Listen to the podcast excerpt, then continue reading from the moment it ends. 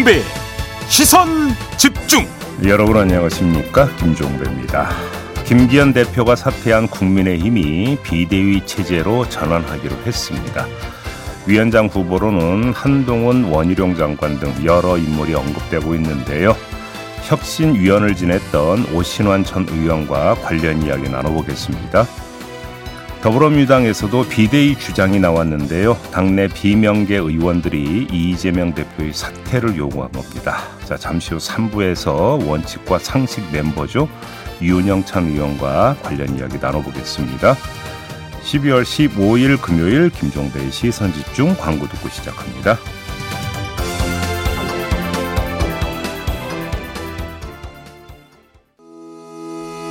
시선 집중은 촌철님들의 다양한 목소리를 기다립니다. 짧은 건 50원, 긴 건 100원인 문자 메시지 샵 8001번, 스마트 라디오 미니와 유튜브 라이브로도 시선 집중과 함께 하실 수 있습니다.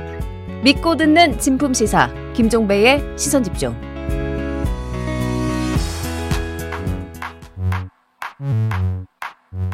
뉴욕에 뉴욕타임즈가 있다면 시선 집중에는 JB타임즈가 있다 촌철살인 뉴스 총정리 JB타임즈 더마카와 함께 시선 집중의 문을 열겠습니다. 어서 오세요. 네, 안녕하세요. 더마카입니다. 오늘도 삐딱선 정신에 입각해서 주요 뉴스 챙겨드리겠습니다. 이용계님, 오늘 아침 9시에 기술사 시험 결과가 발표됩니다. 긴장돼서 새벽 2시부터 뒤척이고 있어요. 시선 집중 듣고 나면 곧 발표가 날 텐데 무지 떨립니다. 청심환 하나 드셔야겠다. 아, 시선 집중 듣다 보면 약간 떨리는 것도 있게 되실 것 같아요. 아, 합격하실 거예요. 뭘 걱정을 하세요. 합격. 합격. 예, 합격입니다. 합격. 예. 그리고 홍성희님, 음. 종배형님 비가 옵니다. 추워진다고 하던데 종배형님의 부실한 건강 상태가 걱정입니다. 저 부실하지 않아요. 왜 그러세요? 저 매일 헬스도 하고 이러는데 무슨 소리 하시는 거예요, 제가? 단지 감기랑 조금 친할 뿐이죠. 네, 네. 와, 진짜 빵 터졌습니다. 아, 그리고 어제 제이비타임즈 클립에 제가 원래 댓글을 잘 안 보는데 어제 왠지 댓글이 보고 싶은 거예요. 음. 그래서 댓글을 봤는데 거기 그런 게 있었어요. 제가 지금 아이디는 까먹었는데 음. 김종배님 자세 좀 펴세요. 그렇게 꾸부정하게 하고 있으면 엄청 안 좋아집니다라고 자세를 지적해 주시는 분이 계시더라고요. 다리 떤다고 지적하는 분도 계셨고 한숨 쉰다고 지적하는 분도 계셨고 이제 꾸부정하다고 유튜브 왜 생긴 거예요, 도대체? 그냥 라디오가 좋았다니까 라디오가. 아, 다 제이비의 건강을 생각하는 거니까요. 허리 좀 피시고 그 모니터도 좀 높여줘라 막 이런 댓글도 있, 있긴 했어요. 그래서 더 어깨가 꾸부정해지는 거다 뭐 이렇게. 네, 알겠습니다. 어, 알러뷰님이 저도 그 걱정했어요. 뭔 걱정? 꾸부정한 걸 걱정하셨다는 거죠. 아무튼 이런 걱정 감사합니다. 네. 자, 김종배 진행자는 건강하다. 여러분 기억하시고요. 제비탄즈 오늘 주목할 첫 번째 뉴스 어떤 건가요? 저 용가리 통뼈입니다. 네, 하여간 넘어가겠습니다. 윤재옥 국민의힘 원내대표 겸 당대표 권한 대행 어제 중진 연석회의와 최고위원회의를 잇따라 연 다음에 비대위 전환을 공식 선언을 했습니다. 한번 네. 들어보시죠. 전당대회를 열 수 있는 상황이 안 된다고 다들 의견이 모아져서 비대위 체제로 빨리 지도 체제를 구성을 하는 게 바람직하다는 결론을 내렸습니다. 가급적 빠른 시간 안에 비대위원장님을 그 선임할 수 있도록 최선의 노력을 다하겠습니다. 네, 비대위원장 인선 기준과 관련해서 정치인인지 아닌지는 선택 기준이 아니다라고 하면서 이런 말도 했는데요. 마저 들어보시죠. 국민 눈높이에 맞고 국민의 공감을 얻을 수 있는 분, 또 선거를 앞두고 총선 승리라는 지상 과제를 우리가 달성하는데 능력과 또 실력을 갖춘 분, 그런 기준으로 물색을 해 보겠습니다. 자, 이로써 이제 비대위 전환은 비대위원장 인선만 남은 것 이렇게 봐야 되는 거 아니겠습니까? 그런데 비대위가 출범을 하더라도 비대위의 약발은 도 아니면 뭐라는 게 아주 짧은 시간 안에 판가름 날 것이다. 이런 말씀을 드리겠습니다. 아주 짧은 시간에 판가름이 난다고요? 그렇습니다. 왜요? 아주 단순한 얘기인데요. 김기현 대표가 물러난 건 강서구청장 보궐선거 패배 때문 아니겠습니까?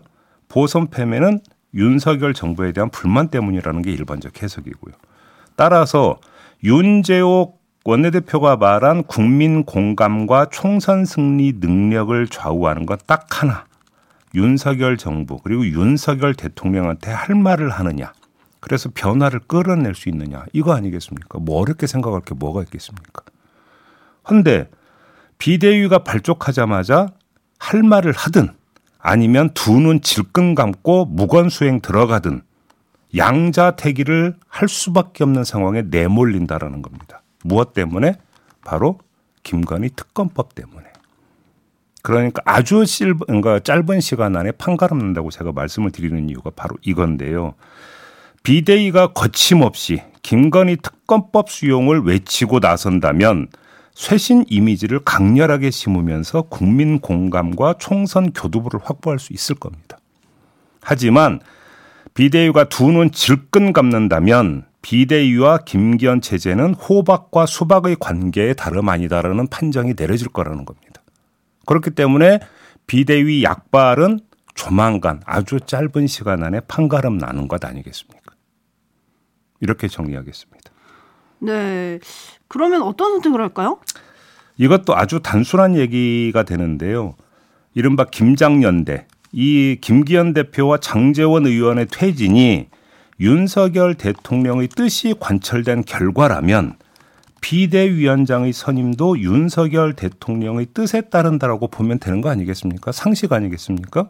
따라서 김건희 특검법에 대처하는 비대위의 태도는 윤석열 대통령의 태도이기도 한 것 아니겠습니까? 그러면 과연 윤석열 대통령이 받을까요? 이것만 살피면 되는 거 아닙니까?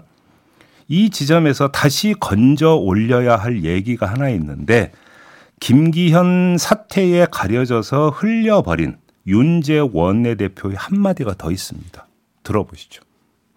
비대위 출범 상황이 이제 되었기 때문에 제가 당초에 뭐 예정된 공관위 출범 일정을 정확하게 알지는 못합니다. 그러나 당헌 당규상 1월 10일까지 공관위도 구성을 해야 되니까 저 당헌 당규에 있는 규정을 지킬 겁니다. 자, 알지 못한다고 했는데 보도 다 나왔었었거든요. 공천관리위원회 구성을 앞당겨서 이달 중순에 구성한다. 보도 되게 많이 나왔었잖아요. 근데 원내대표께서 왜 알지 못한다고 했을까요? 일단 이게 궁금한데 그런데 아무튼 그 공관위 구성의 데드라인이 이달 중순이었다가 갑자기 이게 어느덧 1월 10일이 돼버렸다는 겁니다. 물론 상원 논리를 펴겠죠. 공관위를 구성하려면 먼저 당 지도부를 정비해야 하니까 비대위부터 꾸려야 하고 그래서 시간이 뭔가 그 많지가 않다. 아마 이런 현실론을 앞세우겠죠. 아무튼 어쨌든 김건희 특검법 특히 그 만약에 거부권이 행사가 된다면 재의결하는 상황. 이 김건희 특검법 재의결이 관건이라고 하는 내부 단속을 위한 시간. 이건 자동으로 벌게 되는 거 아니겠습니까?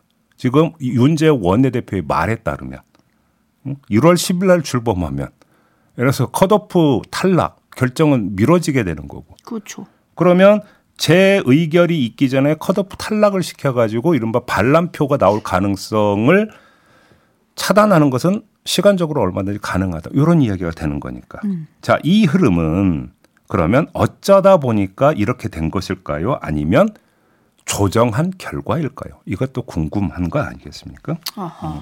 근데 국민의힘 내부에서 나오는 일종의 절충론 같은 거 있잖아요. 네. 김건희 특검법은 거부하되 뭔가 가시적인 조치를 내놓는 방안 뭐 이런 얘기도 나오는데 이건 어떨까요? 그러니까 하태경 의원이 저희와 인터뷰에서 이제 그 국내 공개 활동을 금지하는 방안 이런 걸 제시했었고 어제 인터뷰했던 이용호 의원도 물론 구체적인 방안은 언급은 하지 않았습니다. 이제 비슷한 맥락의 주장을 하지 않았습니까? 근데 아마도 이런 주장은 이런 계산법에 기초한 거라고 해석을 해야 될 것 같습니다. 현재 그러니까 국민의힘으로부터 이탈하고 등 돌리고 있는 보수층, 특히 김건희 여사 때문에 이탈하고 등 돌리고 있는 보수층만이라도 부여잡자라는 계산법. 이렇게 해서 보수층만이라도 어떻게 부여잡으면 방어선을 칠 수 있다라는 계산법. 그래서 아, 뭐 어떤 절충안 비슷한 것을 내놓는 것은 뭐 중도나 이런 그 층을 대상으로 한 이야기가 아니라 보수층을 대상으로 한 이야기다. 저는 이렇게 해석을 하는데요. 하지만 결론부터 말씀을 드리면 씨알이 전혀 먹히지 않을 거다라는 겁니다. 자, 사법적 문제를 왜 정치적으로 풀려고 하느냐라고 하는 원론적 비판이 당연히 따라붙을 거고요. 국민 정서가 이미 한도를 넘었다라는 지적까지 지금 나오고 있는 상황 아니겠습니까? 근데 이거보다 더 근본적인 문제가 있습니다. 그게 뭐냐면 절충론이라는 것 자체가 윤석열 대통령이 김건희 리스크를 인정한 것으로 비춰지게 돼 있다는 겁니다. 그러니까 절충론을 꺼내는 순간에 윤석열 대통령은 늪에 빠지는 겁니다. 그 늪에서 당당히 헤엄치면 모르겠는데 그 늪에서 보여주는 모습은 비루하고 구차한 모습이다라는 겁니다. 윤석열 대통령에게 독이 되는 카드다. 그래서 뭐 절충해서 아 그 뭐 그 더 이상 공개 활동 하지 않게 하고요. 뭐 내조만 하게 하겠습니다. 이런 식으로 선언할 수도 없는 문제고 제가 볼 때는 그거는. 그다음에 설령 그런 카드를 꺼내 든다고 하면 김건희 여사에게 문제가 있었음을 대통령이 일단은 인정한 걸로 비춰지게 되기 때문에 그 자체가 윤석열 대통령의 늪이 될 거다 이런 말씀을 드리는 겁니다. 뭐 그러니까 결국 우회 카드는 없고 특검법을 받느냐 안 받느냐 이 두 개의 선택지만 있다 이 말씀이신 거죠? 결국 그런 거죠. 그래서 그러니까 비대위의 운명은 제가 볼 때는 김건희 특검법에 달려 있다. 단순하게 정리하면 이렇게 정리할 수 있다는 이야기입니다. 네. 마진가님은 특검 대비인가요? 총선 대비인가요? 아니면 둘 다 막기 위한 비대인가요? 라고 해주셨고, 제이비는 아마 비대위원장 누가 될까요? 라고 물으면 저는 전망은 안 합니다. 이렇게 답을 하시겠지만, 네. 황소뭉치님은 비대위원장 김한길, 선대위원장 한동훈, 이렇게 예측해 봅니다. 라고 해주셨고요. 루원이니님은 근데 국민의힘이 자세를 낮추어서 될까요? 무릎으로 기어도 머리가 바뀌지 않으면 안 됩니다. 라고 해주셨는데 비슷한 의견들이 많이 있으세요. 네. 7322님, 국민 눈높이에 관심을 가져야지 용산 눈높이에 관심을 가지면 안 될 텐데요. 근데 그게 지금 국민의힘이 돌아가고 있는 현실이라는 게 문제 아니겠습니까? 이것이. 그러니까 누가 비대위원장이 되는지도 사실은 딱 한 명만 알고 있다고 봐야 되는 거 아닙니까? 그분이 지금 네덜란드에 계신 거 아닌가요? 오늘 오시죠. 네. 네. 오늘 일단 긴급 의총을 열어서요 논의를 한다고 하는데 네. 거기서 또 다양한 목소리가 나오겠죠. 어떤 목소리가 나올지 시선 집중하겠습니다. 제이비타임즈 다음 아. 주목할 뉴스는 어떤 건가요? 고 최수근 상병 그 사망 사건에 대한 해병대 수사단의 수사에 대통령실이 개입했느냐 아니었느냐라고 하는 것들이 핵심 쟁점 아니겠습니까? 그렇죠. 관련해서 오늘 한겨레가 보도한 내용이 있는데요. 대통령실의 개입을 입증하는 정황이 하나가 더 나왔다는 내용입니다. 간략히 정리해서 전해드리면 해병대 수사단이 임성근 해병대 1사단장 등에게 업무상 과실치사 혐의를 적용해서 이 사건을 경북 경찰청에 이첩하고 국방부가 다시 이걸 회수한 게 언제였냐면 8월 2일이었습니다. 이날 무슨 일이 있었는가를 지금부터 전해드리는데요. 국가안보실에 파견된 김모 대령과 또 다른 김모 해병대 사령관 비서실장이 통화한 사실이 밝혀졌다는 겁니다. 어, 그동안 대통령실 관계자와 통화를 했네 안 했네 논란이 됐었는데 통화한 사실이 확인이 된 이건 거예요? 이건 처음으로 지금 확인된 내용이라고 하는 건데요. 네.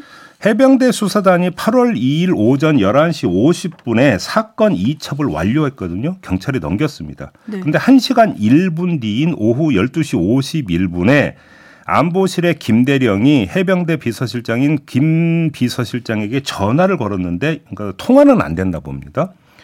그랬다가 35분 뒤인 오후 1시 26분에 김 비서실장이 김 대령에게 전화를 걸어서 통화가 이루어졌고요.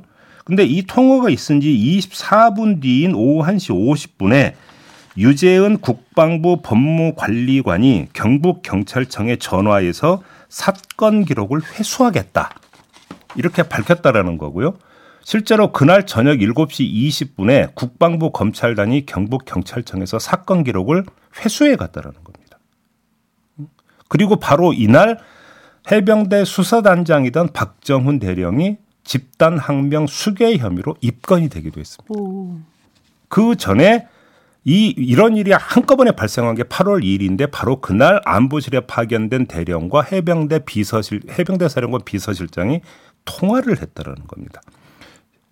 지금까지는 8월 2일 오후 4시에 임종덕 당시 국가안보실 2차장과 해병대 사령관이 통화한 사실은 알려진 바 있는데 이거는 이거 말고 실무 라인에서 더 통화한 내용이 이번에 밝혀졌다라는 건데 제가 주목하는 건 군 검찰이 이런 통화 사실을 확인했는데도 대통령실과 해병대 쪽의 통화 내용에 대해서 조사조차 하지 않았다는 겁니다. 조사를 안 했다고요? 안 했다는 겁니다. 이게 제가 볼 때는 핵심 문제인데 그러면 군 검찰이 조사를 하지 않았고 그래서 예를 들어서 어떤 그 뭐 공소 내용에 이런 게 포함이 될 리가 없고 조사를 안 했으니까 이대로 흘러가면 어떻게 되는 겁니까? 묻혀버린다라는 겁니다.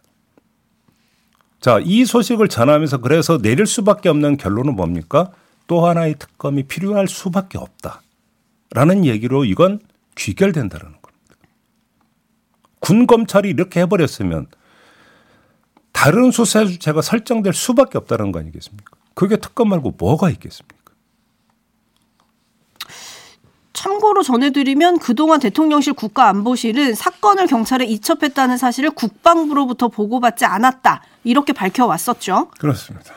네, 그러면은 지금 이게 군 검찰이 조사를 안 했으니 특검뿐이다 이 말씀이신데요. 나라사랑님이 진실이 어둠을 뚫고 나오는 건가요?라고 해주셨는데 무엇이 진실인지는 아직 모릅니다. 그 진실이 밝혀지려면 어떻게 해야 하는가? 저희는 지금 그 얘기를 하고 있는 다시. 한번 정리해서 말씀드리면 핵심 중에 핵심은 뭐냐면 이 일련의 과정에서 대통령실이 개입을 했느냐 여부예요. 더 나아가서 윤석열 대통령 경로설이 있지 않았습니까? 그럼 어느 선까지냐라고 하는 문제가 제기가 되는데 군 검찰은 이걸 전혀 거의 건드리질 않았다라는 겁니다. 근데 이렇게 덮어버릴 사안이냐라는 거예요. 네. 그럼 진실을 규명할 수 있는 방법이 뭐가 있겠습니까? 이거는 강제 수사권을 발동하는 것 말고는 방법이 없는 건데 군 검찰이 이렇게 나서면 특검밖에 없다 이런 이야기가 되는 것이죠. 과연 정치권이 특검에 합의할지 그것도 시선 집중하겠습니다. 뉴스와 분석이 함께하는 제이비타임즈 다음 주목할 뉴스는 어떤 건가요? 최경환 전 경제부총리가 경북 경산 지역 내 고등학교에서 잇따라 특강을 하고 있다고 합니다. 11일에 경산여고에서 경제를 알아야 성공할 수 있습니다라는 제목의 특강을 했고요. 12일에는 경상고등학교에서 수험생을 위한 최경환 전 경제부총리 경제 특강을 했고 13일에는 하양여고에서 고3 대상 경제 강의를 했다고 하고요.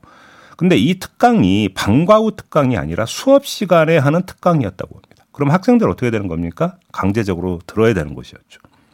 이 강의는 학교나 교육청의 요청에 따른 게 아니라 최경환 전 부총리 측이 먼저 요청해서 이뤄진 것이라고 하는데 여기서 두 가지 문제가 뽑아져 나온다라는 겁니다. 어떤 겁니까? 첫 번째, 고등학생들 데리고 특강을 할 수 있는 자격이 있느냐의 문제가 있습니다. 왜 이런 말씀을 드리느냐? 최경환 전 부총리는 국정원에서 1억 원의 뇌물을 받은 혐의로 기소가 돼서 대법원에서 징역 5년의 실형이 확정된 사람입니다. 뇌물 사범입니다. 이런 사람이 고등학생 앞에서 강의를 한다? 이게 적절하냐라는 문제가 당연히 제기가 되는 거 아니겠습니까? 근데 이거보다 더 현실적이고 급한 문제가 있는데요. 선거 문제입니다. 최경환 전 부총리는 경산에서 내리 사선을 했던 국회의원이었어요. 그리고 내년 총선에서도 출마할 준비를 하고 있다는 이야기는 이미 많이 나왔습니다. 많이 나왔죠. 그런데 그 경산 지역에서 고등학생들을 데리고 잇따라 특강을 하고 있다는 겁니다. 그리고 이 특강 대상이 고등학생인데 이 고등학생 중에는 내년에 선거권을 획득하는 학생들이 다수 있다라는 거죠. 고3 대상이면 그렇죠. 그러니까 내년 총선에 유권자가 된다라는 겁니다. 그렇죠. 따라서 사전 선거 운동 소지가 다분하다라는 지적으로 연결이 될 수밖에 없습니다. 이에 대해서 최경환 전 부총리 측은 정치 얘기는 일체 꺼내지 않았다라고 이렇게 항변을 했던데요. 이걸로 되는 게 아니라는 겁니다. 선관위가 이미 그 전에 해석을 내렸던 사건이 있었어요. 선거와 무관한 무료 강의라고 하더라도 계속 반복적으로 강의를 하면 선거운동 기간 위반에 해당이 된다라는 해석을 이미 전에 다른 사건으로 내린 바가 있었다는 겁니다. 계속 반복적으로 강의하고 있잖아요. 최경원 전 부총리가. 그러면 이건 뭐가 되는 겁니까? 선거운동 차원이 될 수밖에 없다라고 하는 지금 해석을 선관위가 내려버렸는데 무슨 정치의 정제도 안 꺼냈기 때문에 아무 문제가 없다? 이런 이야기가 어떻게 성립되냐라는 겁니다. 네, 그리고 앞서 JB가 내용을 정리해 주시면서 이 강의는 학교나 교육청이 요청한 게 아니라 최경환 전 부총리 측이 먼저 요청했다 이렇게 얘기를 해주셨는데 물론 또 다른 보도에서는 학교 측의 요청으로 성사된 것도 있다라고 보도가 됐고 네. 최경환 전 경제부총리 측은 다른 학교에서도 강연 요청이 쇄도해서 고교 순회 강연을 계속할 것이다 뭐 이런 입장을 밝혔다고 하는데 라디오 헤드님이 빚내서 집 사라 부동산 강의하는 건가요? HBYI님 아파트 사세요. 이거 강의하는 건가요? 라고 해주셨네요. 제가 그 저- 경제 강의를 할 만큼 성과가 무엇이냐 이걸 묻고 계신 것 같아요. 조금 전에 이분은 뇌물 사범이었다고 말씀을 드렸습니다. 근데 뭐 먼, 누가 먼저 요청을 했든지 간에 이 강의를 개최하는 학교 측의 처사, 그 판단은 도대체 어떻게 봐야 되느냐 이 문제도 사실은 있습니다. 마무리하겠습니다. 더마카 수고하셨어요. 고맙습니다.